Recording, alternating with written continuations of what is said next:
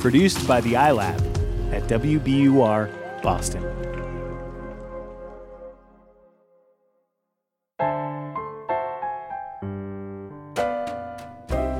The universe has good news for the lost, lonely, and heartsick. Sugar is here, the both of us, speaking straight into your ears. I'm Cheryl Strayed. I'm Steve Almond. This is Dear Sugar Radio. Won't you please share some bittersweet days with me? I check my mailbox every day for any sugar you send my way. Hi, Cheryl. Hi, Steve. How are you doing? I'm good. Here we are talking in my hometown. I often say on the credits, Portland, Oregon, my hometown. Mm-hmm. And we're going to talk about home today. We get so many unexpected letters. I, I say unexpected because I usually think of our show as being one where we discuss, you know, these psychological issues and family dysfunctions. But we get a lot of letters from people who say, should I live here or there? Or I want to live here and he wants to live there. Or should I go off and do this? Or is that, you know, th- People send us uh, sometimes Zillow or Redfin listings, and we're, we're like, apparently they want us to sell or buy a home with them. So, yeah, it's location, location, location. That's it. That's what we're going to talk about today. Mhm. And I have to say, it's not a dilemma in my life.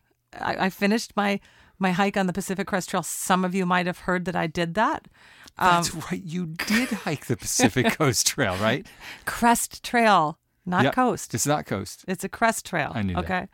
And I finished that hike in 1995. I didn't know where I was going to live all through the hike. I By the like, way, for those of you who haven't read the book, the, the hike begins in 1981. So it's a 14 year hike, but go ahead. no. So I all through the hike, I didn't know where I was going to end up. I really was looking for a home. I had left Minnesota, where I'd grown up, and I really fe- had this deep sense of like I needed to find my place in the world. Mm-hmm. And I came to Portland, Oregon, thinking it might be just for a few months. I was out of money and got a job waiting tables and then met Brian, who I married four years later. And Portland became home. And, and it really feels like home in this deep way. I can mm-hmm. say with pretty great confidence that this is where I'm going to be for the rest of my life. Now, I'm also a world traveler and I, and I can see myself living you know, in France for a few months or here or there for, you know, periods of time. I'm not saying I'll never leave, but in terms of home base, Portland very clearly feels like that to me. And it, and I feel it in a kind of, uh, in a physical way. Like it actually feels like I'm rooted here. Yeah. What about you? Well, as you were talking about that, when I come to Portland, I have a completely different sort of experience, which is actually the experience we're going to talk about today on Dear Sugar Radio, which is that kind of what if feeling that not I have roots down, but what if I planted my seed here? What would mm-hmm. it be like? Which to me, I think is symptomatic of how a lot of the essentially nomadic Americans feel. Where is my home? Where is the place that I set down roots? Of course, even 30 years ago, and certainly 130 years ago, this isn't even a conversation. You grow up in, uh, you're rooted in community, in a family life, an extended family, and it's usually in one place. Now we are all kind of whizzing around the country and sometimes even around the globe but feeling that ancient, I think, inborn species need of where is my home. And I feel that powerfully. And I even feel it in my body. The hmm. problem that I have now, Aaron and I do not know where we should be. Now we have all these kids. We think about the West Coast all the time. Right. Well, you we grew up on the West Coast. Right. I grew up here. I, we love Portland. We have friends here. We, we, we love this as a town. It would be closer. And You guys could live in my basement. correct. You know, there's a ping pong table down there. I know that actually might be eventually be our freestanding dwelling for all five of us under your ping pong table. But we have good options, is my point. And I think a lot of people actually, and this is why these letters show up in our inbox, are struggling with this basic question of where is my homeland? Mm-hmm. Where should I be? So that's what we're going to try to take up today for the people who don't have that secure, firm sense and who are still essentially wandering in exile from their appointed destiny, we could say. Yeah. And right away when we began thinking about this topic, my mind went to Pam Houston, who's Pam a Houston. dear friend of mine and Yeah. a friend of yours as well. Mhm. And you know, she's really spent her life living in different places Yep. and writing about home and place and seeing the world. And, you know, on the other hand, she has this very rooted place. She has a ranch in Colorado. And, you know, I really know her as, you know, one of the great writers of the American West. Yes. I mean, I think she's a great writer in general, but when, when I think about her subject, it's about place, it's about landscape, but it's specifically about the American West. Mm-hmm. And even now, after all these years of really knowing her as a person, I have to remind myself this is a woman from New Jersey. Oh yeah, Isn't That's that weird? crazy. She's not. You know, even when I just said that, I could Yeah. tell you forgot. yeah. Uh, because she doesn't seem like that. And every once in a while, I'll see that little edge of her that's like, okay, that's her, New- that, that's her New Jersey side. But Mm-hmm. you know, she has a really interesting story to tell about her relationship to plays, Right. And and also the different ways that that, that her both rootedness and wandering Mm-hmm. have informed her relationships and her life. So uh, we're gonna give her a call right now. People know Pam Houston from contents may have shifted. Her novel, they would know her certainly from Cowboys Are My Weakness, her amazing short story collection. But what we're most excited about, or I speak personally, is The Ranch, a Love Story, which is a memoir that's going to come out in maybe next year. And we have heard excerpts from it. Mm-hmm. And each time she reads from it, there is such a palpable sense of wonder and joy and excitement in the audience because she's speaking directly to this idea of what we're so many of us are searching for so deeply, which is a place that we belong. Let's give her a call. Let's do it.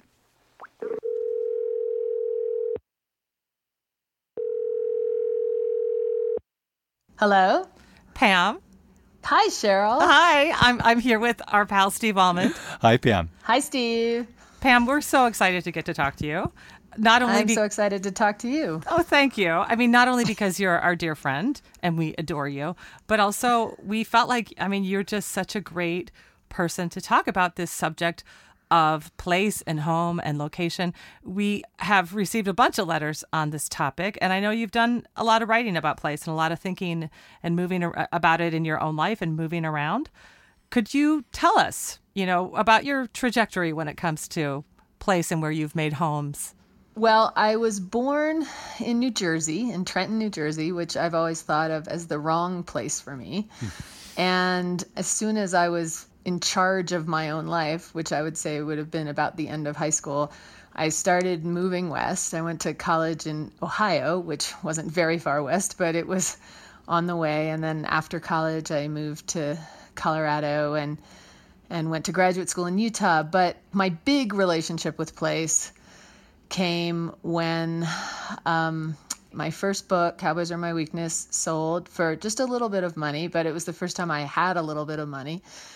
And my agent, when she sent me the check, there was a letter inside it that said, Don't spend it all on hiking boots. so I took that really seriously and went looking for a place to call home in the Rocky Mountains, which is the place that I had found in my travels that felt the most like home to me. And I found this ranch. It's at 9,000 feet in Colorado. I had exactly 5% down to pay for it. And for the last 25 years, it's been my home and it's been the thing that has made me what I am. It's the great love story of my life, me and hmm. this 120 acres. So you said that you knew from the start that Trenton, New Jersey wasn't home. And then when you went to mm-hmm. Colorado, you felt it was home, that you'd come home. Why do you think that y- you felt like Trenton, New Jersey wasn't home? Well, to be fair to Trenton, New Jersey, which almost no one is, That's a fact. Um, yeah. I I had a very difficult upbringing. I was raised in a violent alcoholic home. You know, there's a lot of associations with that, but much more than than those reasons, it was just that when I got out west, just the sky, you know, the the sky. I felt like I was under the right sky. I hmm. every time, even now, when I fly home, even just at the Denver airport, you know, which is not exactly the most beautiful spot in the West, hmm. just getting out to my car in the Denver airport, I can feel my whole body relax. I mean, there's something really chemical and physical about it. Mm-hmm. Even though I love the other places I go, you know, I, I love the places I travel to teach and speak, and but every time I come home, it's like there's something about the quality of the light in the sky. There's something about the bigness of the sky. Um, it's really happens on a cellular level, and I just feel like every day here is a better day than any day anywhere else. You know, it's interesting because before you got on the phone, when Steve and I each told our own stories about finding home in my case in Portland or or not having found home yet in Steve's case is we both talked about that that thing you just mentioned the the feeling in the body of like this is the place where I belong. This is where the air feels the best or the and it could be Trenton, New Jersey. I mean, that's the cool Right. thing is it's completely different. Yep. It's a completely personal experience, right? Yep. And Yeah. you, you either have it or you don't. And it is it is a cellular kind of communication. That's right. But there are a number of people, I mean, we, the letters we get are essentially for people who are saying, I don't have it in the body. And I've got to figure out, sort of in my head and my heart, should I be here or should I be there? And people who, which I think really is a much more common American experience. I mean, listening to you guys, I'm getting these kind of like, oh my God, that sounds so beautiful. But I don't, I don't have that feeling, and I think a lot of the letters, the reason you know we hear from people is because there is in this nomadic age such a hunger for it. So let's get to a letter um, that that Yeah. seems a little bit from some much younger version of all of us. yes. Dear Sugars, I'm a 25 year old little person. I feel it's important to mention this because it's a huge factor in understanding who I am. I'm a college graduate, and though I hope to go to law school, my LSAT score wasn't good enough to enter into the program I've been working towards for the past six years. I've accepted the fact that it's no longer possible to enter my dream profession. Now is the time to make a decision about what comes next. Two years ago, while on my first trip to Europe, which was a big deal considering my physical challenges, I met a man. It was all the romance movies come true. I fell in love with a kind, funny, beautiful Frenchman in Paris. Too good to be true, right? It took me a year of convincing to take a chance, return to Paris, and see if this love was real. It was. Now we have a long distance relationship, flying back and forth every three months. He is deep within his career, but is willing to move wherever I settle down in my own career. I feel guilty and ashamed of my LSAT failure. I'm stuck, and he's waiting on me. My question now is Would it be stupid to move to Paris to regroup, refocus, and find a plan B?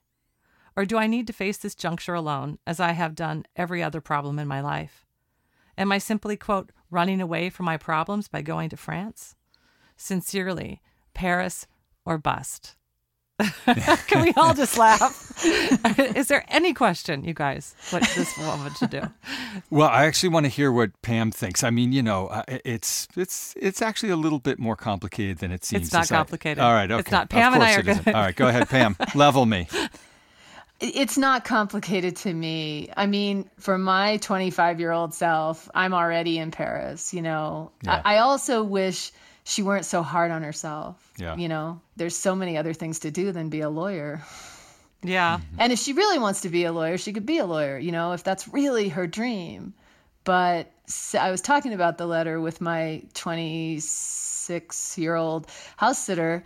And, you know, I was saying, you know, when you're 25, you think if you decide to go to Paris, that alters the course of your life. But the way the world is now, when you're 25, and you can, she could go to Paris and then she could go canned salmon in Alaska, and then she could go study wild dogs in Botswana, and she could still come back and be a lawyer if she mm-hmm. wanted to. Mm-hmm. Well, no, absolutely. I mean, I think everything you do alters the course of your life. But what old age, my I'm 48 now, has taught me is that that none of it's permanent.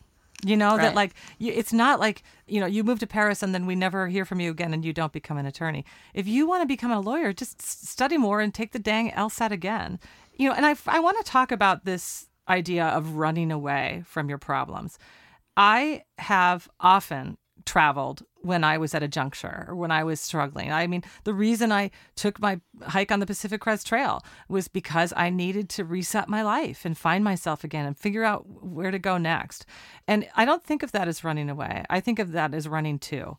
And the wonderful thing, Paris or Bust, that you're doing by opting to go live in Paris and make love to this Frenchman and Let's- you know, got a whole do- scenario. you know, right. I, I mean, like, there's not even a. qu- mean, to me, it's like, please go. I mean, I, I want to just like track you down and drive you to the airport, um, because you absolutely should do this. You know, it's it's you're going to open yourself up to so many interesting things, and they will all be helpful in in telling you what to do next when it comes to your career and your life. You know, they will all be informative. You'll get to see if this relationship, you know, is something that you want to sustain over a long time or if you just are going to have, you know, a nice little romance. You get to see how it feels to um, be asking questions of yourself in a totally foreign place, which all three of us can speak to that. That that is really one of the most illuminating circumstances of my life is Yeah. when I'm out of my comfort zone Yeah. and I have to find my way forward. And Paris offers you this opportunity.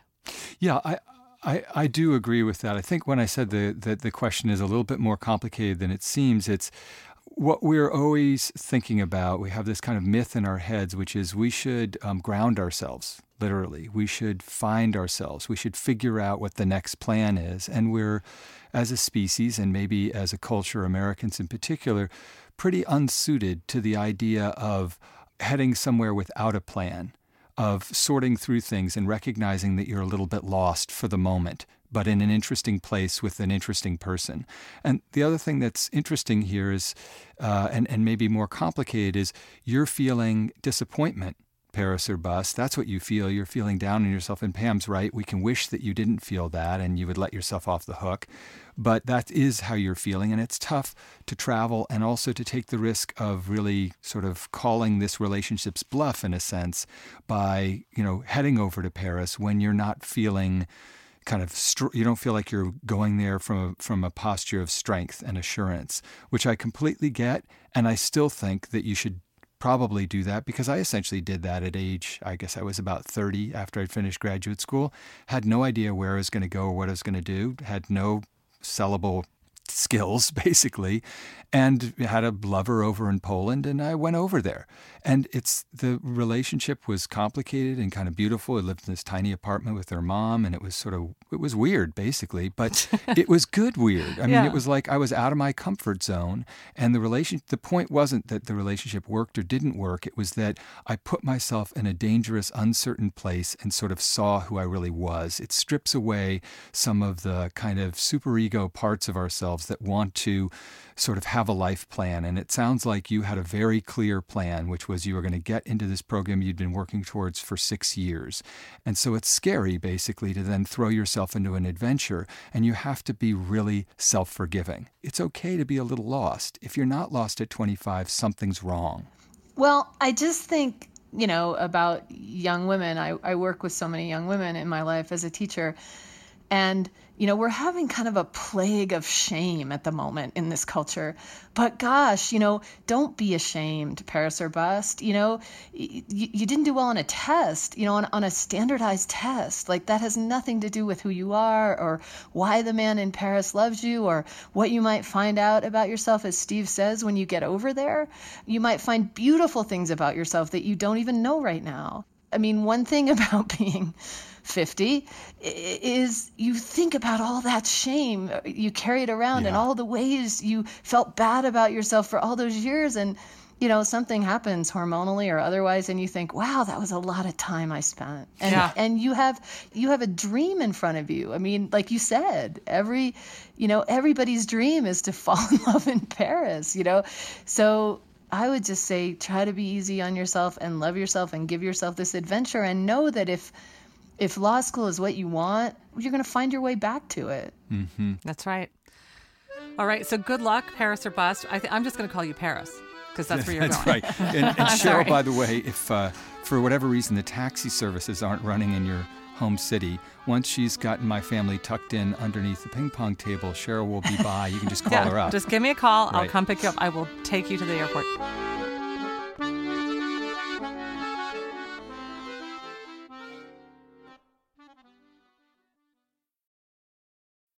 The world's clean energy future relies on ancient elements still in the ground. Without mining, there will not be a clean energy transition. But pulling them out of the ground comes at an environmental and human cost. Mining is intrusive, but the results are the building blocks for products that we use every single day.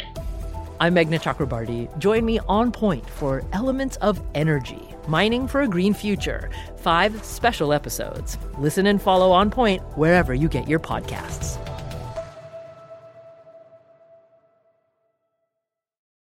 Okay, we have another letter. And Yeah. Pam, will you stay on the line and, and help us answer it? Of course. Okay. Dear Sugars, I'm a 36 year old woman with a wonderful one year old baby and a mm-hmm. loving partner that I've been together with for almost a decade. We're very happy, but the question of where we live is a source of constant anxiety and stress, and I don't know what to do about it. First, the background. We met in a beautiful, smaller city and fell in love there, both working in the same artistic field. When I was accepted to a prestigious graduate program in the big city, we were both thrilled. We thought moving to the big city would be great for both of us.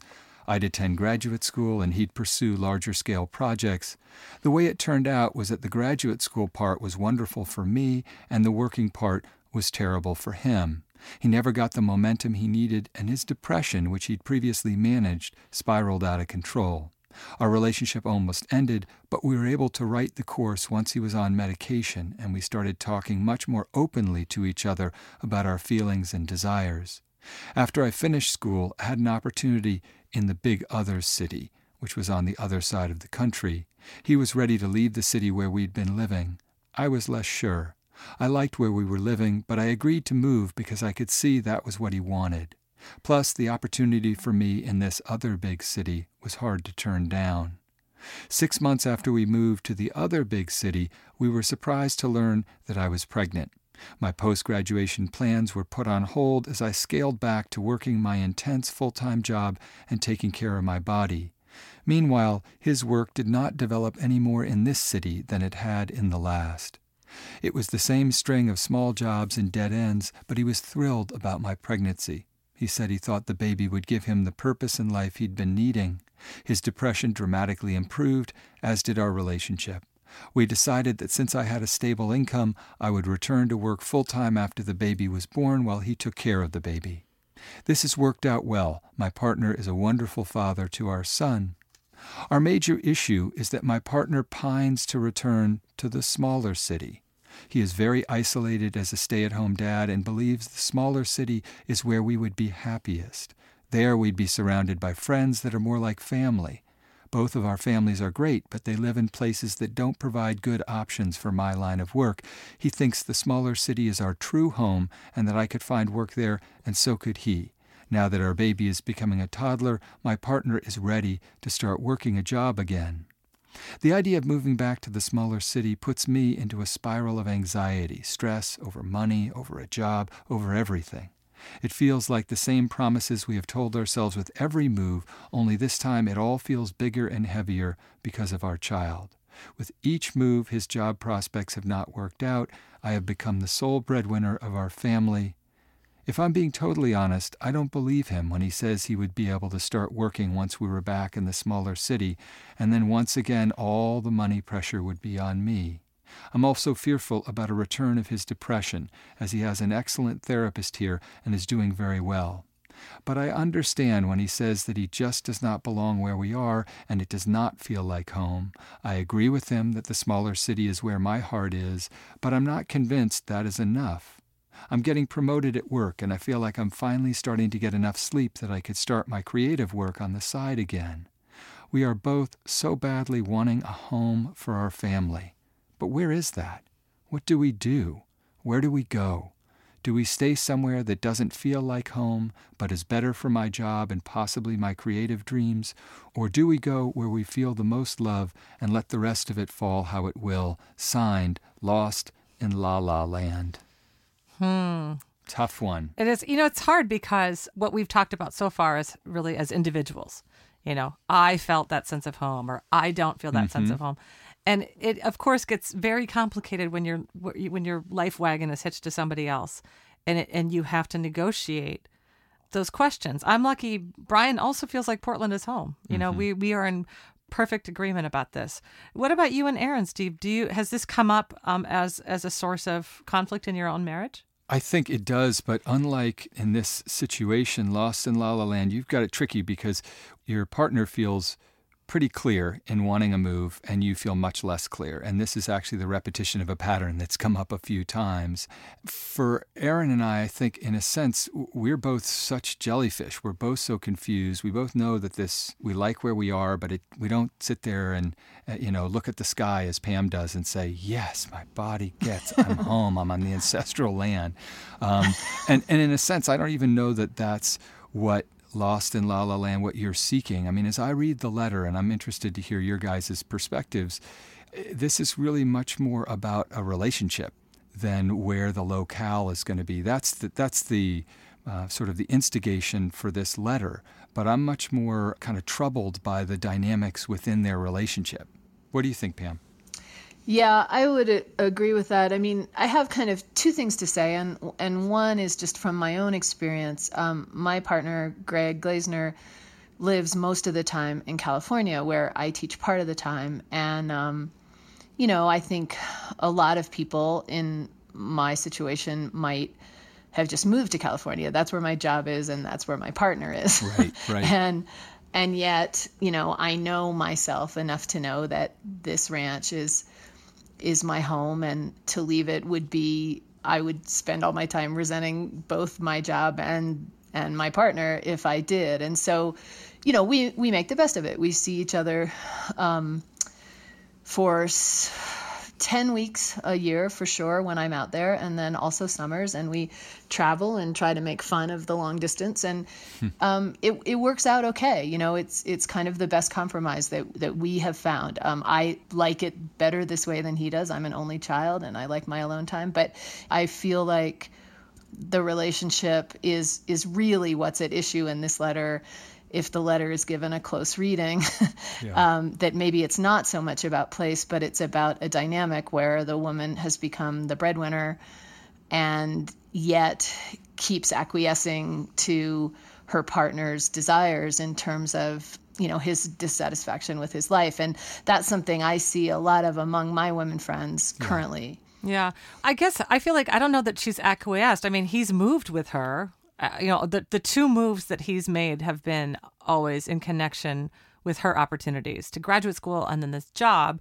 But then it, the price for that acquiescence is that then she has to support him it sounds like and, and even when she was a graduate student in every way which is complicated you know i think that i agree with with pam and steve that this is a relationship uh, question but sometimes the conflicts we have like they can actually serve as the way in right. to talking about those deeper things. That's right. And Lost in La La Land, one thing I would do if I were you, and uh, if you're a longtime listener of the show or if you've read my column, you know I'm there is nobody who's a bigger fan of making lists than me. So I know Steve's like rolling his eyes. It's it, it, the way I, the way I roll my eyes when he says uh, late stage capitalism. That's right. Yeah. He he rolls his eyes when I say list. But trust me, this is the key to life. Get a big piece of butcher paper, a couple of markers, okay? And, you know, the first list would be all of the things we agree on. Yeah. Which is a wonderful way to kind of forge that sense of connection. And what's cool here, Lost in La La Land, is you do both agree that the smaller city is the place where you feel the love, as you said. You feel right. the most love. That's a pretty compelling thing. Now, it sounds to me the reasons you don't want to live there are all then going to be about your relationship. You don't trust ultimately that your partner is going to be a full partner to you when it comes to finances and, and, and, and emotional stability because of his struggles with depression. Mm-hmm. And I think that making a list about what are each of your fears if you stay in the big city and what are each of your fears if you move to the smaller city. Mm-hmm. And when you put those items on the list, try to be as neutral as possible. Try to be coming from your own perspective and, and not, you know, putting your own feelings on, on the other partner and then see what's there and talk about it. You might find that when we have conflict about something, there's just this whole like pot of feelings inside and they're rolling around together. But a list allows you to actually take it out of your body and see it very clearly. It's literally on a big piece of paper on the wall. And you can see, oh, the reason I'm afraid of this is because of that. Now let's right. talk about that. Right. Will this fear be eliminated if if we can change this one thing? Mm-hmm. Um, you know, and I think that that's really this is really a relationship question. Well, one cautionary note underneath the question of whether to make this move or not is a question about the respect and esteem that you have for your partner and the power dynamic within the relationship. And the place where you felt the most in harmony, if you return to the beginning of the letter, was when you fell in love in that beautiful smaller city, both working in the same artistic field. And it might be that embedded within the desire to return to this place is a desire to return to that kind of prelapsarian, you know, before the fall version of the relationship. Because what's happened since then is that you've done quite well for yourself, to be completely honest, and your husband has struggled. And I think in addition to making this list of, of you know virtues and drawbacks, one of the tough things that's going to be really hard to commit to paper or even say out loud is I'm disappointed that it has been a struggle for you to be happy. And I understand that you clearly get that the depression is something that needs to be managed. And the fact that he has a good therapist in this city that you're living in right now is no small thing. Because I can tell you this, and I'm sure as much as, as both Cheryl and, and Pam are tough and world travelers, it's very destabilizing to move. Mm-hmm. Uh, it's like the second most stressful thing to us after the death of a, of a loved one. And whatever tensions exist within the relationships are going to be exacerbated by a move, especially if you haven't discussed the underlying reasons that he wants to make this move and that you're feeling ambivalent about it, which is it's not that this not a problem with the city, it's that within the relationship it feels like things are um, I don't want to say they're not solid, but there you have some real legitimate disappointments and, and worries about his capacity to um, manage his mental health and also to contribute to the marriage and, and family in the ways that you want him to. And that's a very tough conversation to have, but I wouldn't I wouldn't move to a new city until you've had it. Yeah. And I don't want to I just I agree with you Steve. I but I don't want to diminish. I mean, he's been a pretty great partner in terms of he's been there t- taking care of the baby full time, and that's no small thing. Yep. So just because he hasn't, you know, and I want to just tell you that Lost in La La Land, you, you probably already realize this, but you know, just because he hasn't been the breadwinner um, he has taken care of a baby, and it would have cost a whole lot of money yeah. to have uh, to pay someone to do that. Well, so, yeah. I mean, there are ways that he's financially contributed to your family life that aren't measured um, by yeah. you know receiving a check every couple weeks. The other thing that's so powerful in this letter that I really responded to is Erin and I struggle all the time with this feeling that we're on an island. And this is partly the anxiety lost in La La Land that you're expressing. You don't have family around. And this is where, really, if we yeah. trace it back, that sense of home, where does it come from? Well, it partly comes from feeling that you belong in your family. And that's where home is, is where your family's around, your uncles and aunts and parents and cousins and, and nieces and nephews. And unless you're me and Pam, and then you right. have to get the help. well, that's, that's true. far away from those people. But that's and that's to the point here is that that's a dramatic version of you guys needing to say, no, I need to find that solid base. Yeah. I need to find an emotional and a physical geography where I feel at home. And I think that's worth bearing in mind that you guys are in a tough circumstance. It's hard to have a little baby. It's hard to try to do creative work and artistic work and to somehow support a family and to do that without having those traditional sort of the pillars, which is having supportive family around. And that's just tough. And it takes a while when you move to a new place to love it. I think Pam's experience that she described is as soon as she arrived, you know, on the ranch, she was felt like this deep sense of this is home. I have to say, as passionately as I said that that I feel this way about Portland now, I didn't feel it for the first few years. Mm-hmm. When I first moved to Portland, I didn't know if I was going to stay or go. I fell in love with Brian. He lived in had lived in Portland as a Portland native, and I remember distinctly in the first couple of years of our relationship that this was a little bit of a struggle because I was saying, "Well, why why am I here? You know, I don't really have many friends here. I mean, I had a bunch of acquaintances and new friends, but they weren't the same as those old deep friends I had mm-hmm. in other mm-hmm. cities. And I felt a little bit like I there was no real reason to be here. And after some time that shifted. And what what shifted about that is it started to become home. I started to have those relationships that were acquaintances at first became dear friends. I started to have a sense of like my place in this community and this physical the physical place of this space of this city. And you know i think that it sounds like you've not lived all that long in this other big city. Yeah. Certainly giving it a little time as pam suggests letting the question ride you know a year or two. Maybe maybe that's the contract to make. Yeah. You know almost always i'd say we give this advice and it's not like you know, you can go and then like make that decision. And that's that's what's done. Unless, of course, it's to get on an airplane to Paris, in which that's just, just, do it. but but you know, this is a more complicated question, and it's a, it's actually a, probably going to be an extended conversation.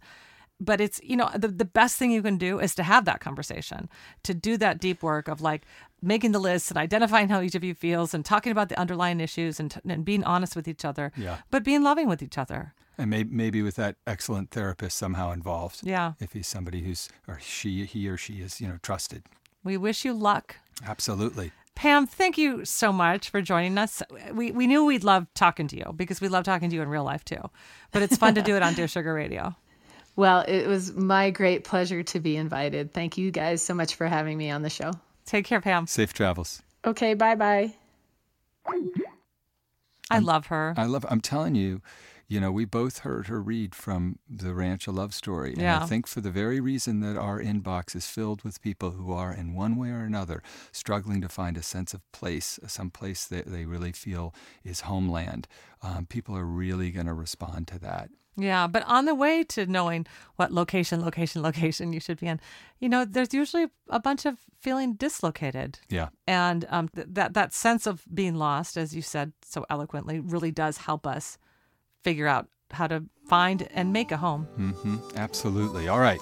Well, I need to tell you that our home, uh, beloved home, at least our spiritual home, uh, Dear Sugar Radio, is produced by WBUR in Boston. Now, of course, we are in Portland, Oregon.